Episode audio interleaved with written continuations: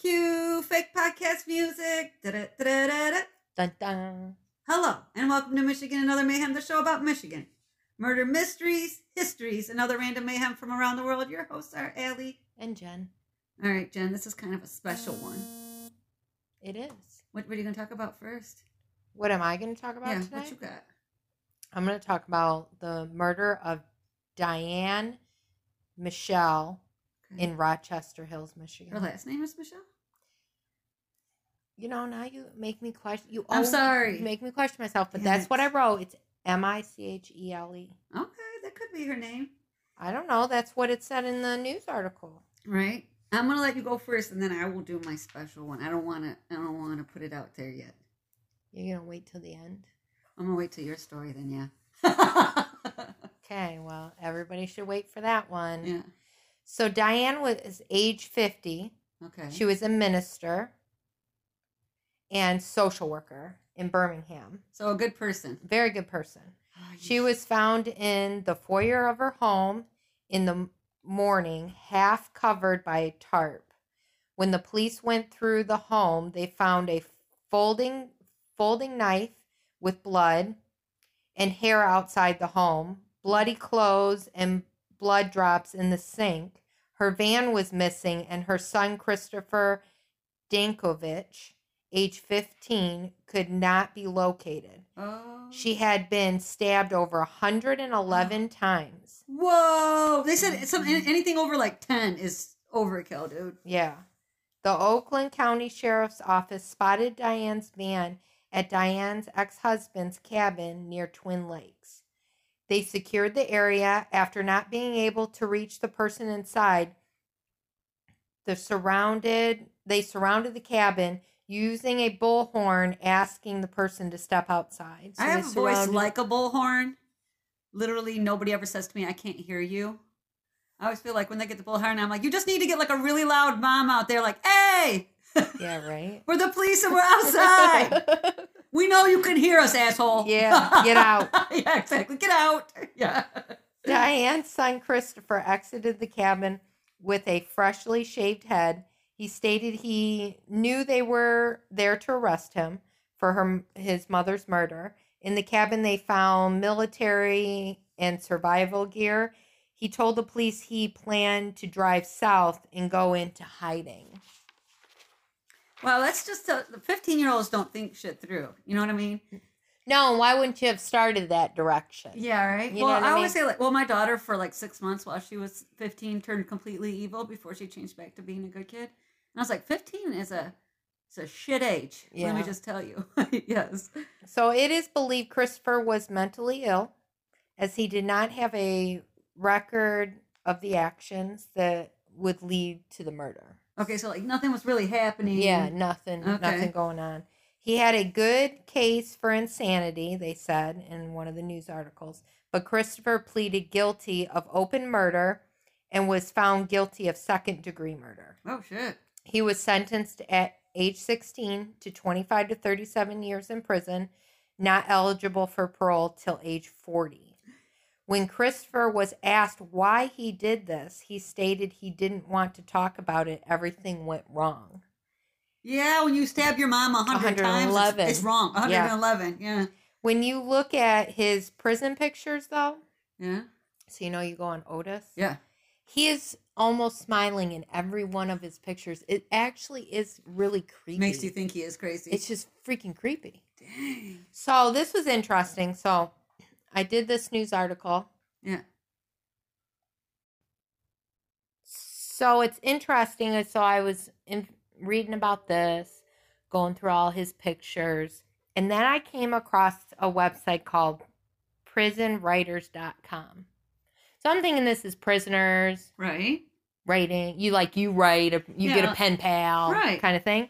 But this site gives prisoners a platform, and their ultimate goal is to show how bad prisons are. Oh, okay. I mean, that's the whole thing. You're the prisoner writes in, Yeah. and this this site is, you know, showing how bad prison is. The prisoners write in, and their writings are published on the site. okay. Christopher it just so happens Wow. he was all over this site. Oh, really? It has writings. He wrote My First Real Girlfriend, Aurora, about having a girlfriend in prison, okay. dogs in prison, When You Grow Up in Prison, Did Your Life Ever Really Begin? was his title of that one. And then, um, what is this one? Because I can't read my own writing. Oh, juveniles tried as adults, becoming a man in prison. Wow.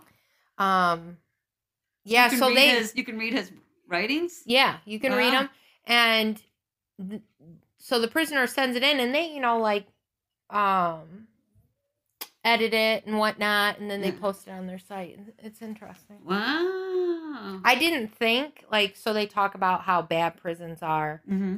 The the company, Okay. you know, the site, and why they're doing it. But I Mhm. would I would say that the stuff I read, his and other people's, wasn't like They It whip didn't us make- with yeah. rubber hoses and yeah. yeah, you you spent your days, you know, training dogs and you know, it wasn't like what I thought it would be. right. Like I got yeah, you'd be like, we have to eat moldy gruel and get Yeah. whipped by hoses. I yeah, you it. don't it. Yeah.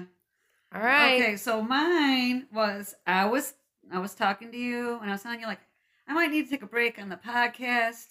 I'm starting to feel real anxious. One of the things was I stopped being able to listen to some of my podcasts because I was feeling like anxious about true crime and stuff. And then I was telling you that there was one uh and like Google keeps posting things. Allie, here's more dead people. Here's this person. Here's this horrible situation. I'm like, wait, Google, wait. And even when it came to Michigan, Google's like, hey, guess what? And I'm like, what? And they're like, this woman lived in, you know, this is her family home and she lived there and her whole family. It's been 60 years and it just fell into Lake Michigan because the water's too high. I'm like, every part of everything is so mm. negative. Why? Yeah. Why? So I was telling you, like, oh, I might need to take a break. I'm really starting to feel anxious. Yep. And an hour later, I get a text from my mom. Now, my mom is not good at at knowing what an emergency is. Okay, she has this blood curdling scream. I mean, it is horrifying. If you hear it, you're like, obviously somebody's getting killed. But she has that scream for if she sees a spider or a bloody intruder. Like, there's no, it's the same Yeah. scream, right? So you never know. My mom, There's nothing to distinguish. it. yeah, there's no to know when there's real danger, and then she's just upset. So my mom had texted me, Allie, it's an emergency. I need you to call me. And I'm at work, and we're not allowed to be on our phones. So I said, Is this a real emergency? And I need to tell my boss I need to use my phone, or can you just text me? And she just replies back, Emergency. So I'm going to tell you guys someone in my extended family was murdered in December um, before the holidays. So here, here's the story. And then Jen and I are going to take a little bit of a break. And when we come back, there might still be some true crime, but I'm definitely going to have to focus on other things to keep my mental health together. Yeah. Okay, so when my cousin Derek was like 13, 14, he started dating this girl. Her name was Christina Jones. And they dated from until they were like 19, 20. They got married. They had their son Sebastian. And when I it was when they he was born right when I was pregnant with Ariana. And he actually passed away of SID, from SIDS. And while I was still pregnant with Ariana, they got pregnant again. And they had um, Christina and Derek had their daughter Ava. And so Ava's 17, my daughter Ariana's 18. Okay, so Ava's 17, my daughter's 18. hmm And not too long after Ava was born, shortly after she was born, they, they broke up. I think they're about 21 now at this point. And a few years later, she meets a man named James Salome. And I I looked over the news reports to see what's in the news because I have more information than what's in the news. So I'm going to only share what's in the news because it is private. hmm I can't say why, but Christina decides that she's divorcing James. Okay. And let's just say something happened and he's not going to get custody of his children in any way. Okay, hold on. Yes. At what point is she now saying she wants a divorce? Early this year. Early this year. And it was like finalized, or either they were still in the process or it was just recently finalized. okay. They have an appointment coming up and it's not going to be good for him. They have a court appointment coming up. And the day before their court appointment, Jim tells Christina, Why don't you come over to the house in the morning? I'll give the kids, I'll give you some money for the kids for Christmas. She's like, All right. So she, at this point, her, her, she has two kids with Jim. They're 12 and they're 13 years old, and they're in school.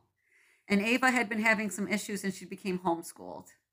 So Christina pulls up to his house at 6:45 in the morning. Okay, I'm gonna interrupt you. Yeah. I'm sorry. Yeah, So at this point yeah. in the news, does it say anything about like they're not getting along, like at all? No, that- they are getting obviously, along. if he called her, she Yeah. answered. They're getting along. They're getting along. They're civil. He says, you know, I've got Christmas Yeah. money for you. Okay. Now, in the news, they said some recent things had come up. I know what they are. Let's just say, That's in my fine. humble You opinion, know. he's a fucking demon. He's a demon, garbage, trash person. I'm pretty sure he's burning in fucking hell right now. But what I'm gonna say is, she pulls up to the drive, pulls up in the drive.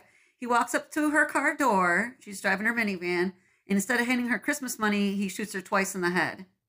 Now the neighbors do hear the shots. He then goes into the house, and there's more shots. The neighbors call the police. About 6:45 a.m., the police find her slumped over in the front seat of the car, dead from a gunshot wound to the head. When they went to the house, they found James, he goes by Jim, um, had also um, killed himself by shooting himself in the head. Which, um, the reason why my mom was like emergency is because at that point no one knew where Ava was. Mm. They knew she wasn't with their mom. They knew she wasn't with her dad, you know, her stepdad, and nobody knew quite where she was. But she'd actually spent the night with her aunt, who is lives in the same neighborhood that her mom was killed in, just up the street. Hmm. And my cousin Derek came looking for Ava, and he couldn't find her, and all he could see was all the, the you know, this whole area has been blocked off by police, and that's how he finds out his ex-wife was killed. And I must, I can tell you that, you know, I didn't really, um, I knew Christina more when I was pregnant with my daughter, and she's 18, so it's been almost 20 years. But she was like one of the nicest people, just one of the nicest people in the whole world. Yeah. So yeah, shortly after I tell you, like, I'm really feeling anxious about this true crime. Uh, It one of my extended family is murdered. Yeah, it was about an hour later, and Yeah. then you come in, and I'm I came like, back up like, see, holy shit, you're a podcast. see, and I will in our show notes, I will provide some links to their case. But um, they were about to go to court the next day, and I think that's what he was trying to avoid when he killed everyone. But I hate him. I'm just gonna put that out there. Yeah. And then one of the clinchers right before my family murdered my family members murdered my extended extended family. I was looking up this case that was suggested by a listener named Logan, and it was Grant Green. Remember I told you I I can't even write the fucking article, but I Yeah. could tell you.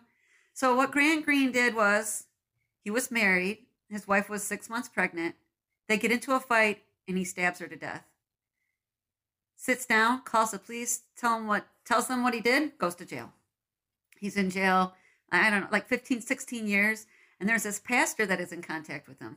And the pastor is really asking him for to be paroled. I feel like he's changed. I feel like he's done different things. We should let him out. So they let Grant Green out. Grant Green then marries the pastor's daughter. She has two children already. They have two children together. I don't know fucking why, because I can't look too far into it because this guy gives me the fucking creeps. But at one point, he, I know he slashes his wife's cheek. He shoots her in the foot, shoots her two older children. They're all in the basement. She's between her two dead children, tied up. He takes the four and five year old that are biologically his children, put them in the garage, put them in the car, roll the window most of the way up, put a hose from the exhaust into the car, and kills them with the um, gas. Holy shit. Sits down, calls the police, and tells them what he did. And she wakes up, his wife wakes up in the basement between her two deceased children, and her younger children are upstairs also dead. And I just thought, I hate humans. Yeah. right?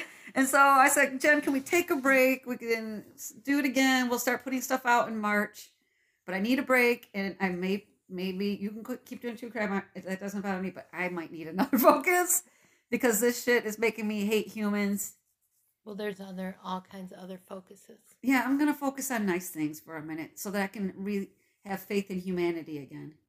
Because I do want to hunt James down, Jim Salome, the murderer of Ava's mother, and they have two children together who are now parentless and being raised by Christina's father. I want to hunt him down and cut his throat a few times. Just, just leave him dead on the floor somewhere because uh, it's just horrifying, and I can't believe he did that. Yeah. Yeah. So Jen and I are going to take a little breaky poo. Um, we're going to put stuff out again in March. It's probably going to be every other week. And I do actually have a couple more true crime articles that I have written out that I'm going to finish doing. I'm going to focus somewhere else for a minute. It's a good idea. Yes, and since that was this was kind of a hard subject for me, I want to do um something funny.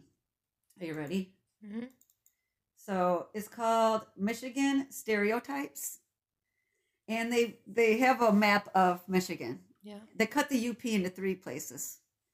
On the left, it says Yooper Packer fans. The middle says Yoopers, and the right says basically Canada. That's great. right? And just below the UP, they have bridge trolls. Beneath that is snow lovers. That's great. Yeah. So just to the left, cherry lovers, Well, that's because that's Traverse City. because that's Traverse City. Yeah. Then there's um. so then underneath the snow lovers and all that, there's elk herders. It's a large population of the central northern portion. To the right is more fishing hicks. to the left is windmill haters. Oh, shit. and then underneath elk herders is CC students. What is CC? Is that Central? Wouldn't that be CMU, like Central Michigan? Yeah, I wouldn't know what CC is. Okay, I didn't know either. And then um, beach bums, Dutch people, nudists, and Chicago fans make up the entire west side of Michigan. And then in from that, it's the Bible Belt, drunk kids, just happy to be in the middle is the middle people. State workers, I'm going to assume that's Lansing. They're talking Mhm. about state workers.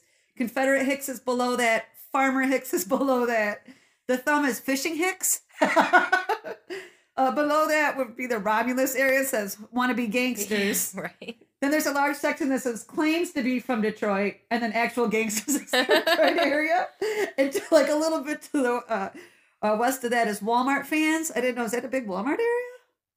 I wouldn't have. I wouldn't have thought so. And then down by us is like basically Ohio and Farmer Chick or Farmer Hicks. That's great. yes. So I want to talk about something funny so that That is funny. yeah, I didn't jump up and kick someone in the throat with my foot bones. okay, you've been listening to Michigan and Other Mayhem with Allie. and Jen, Connect with us at, oh, you know what, Jen? what?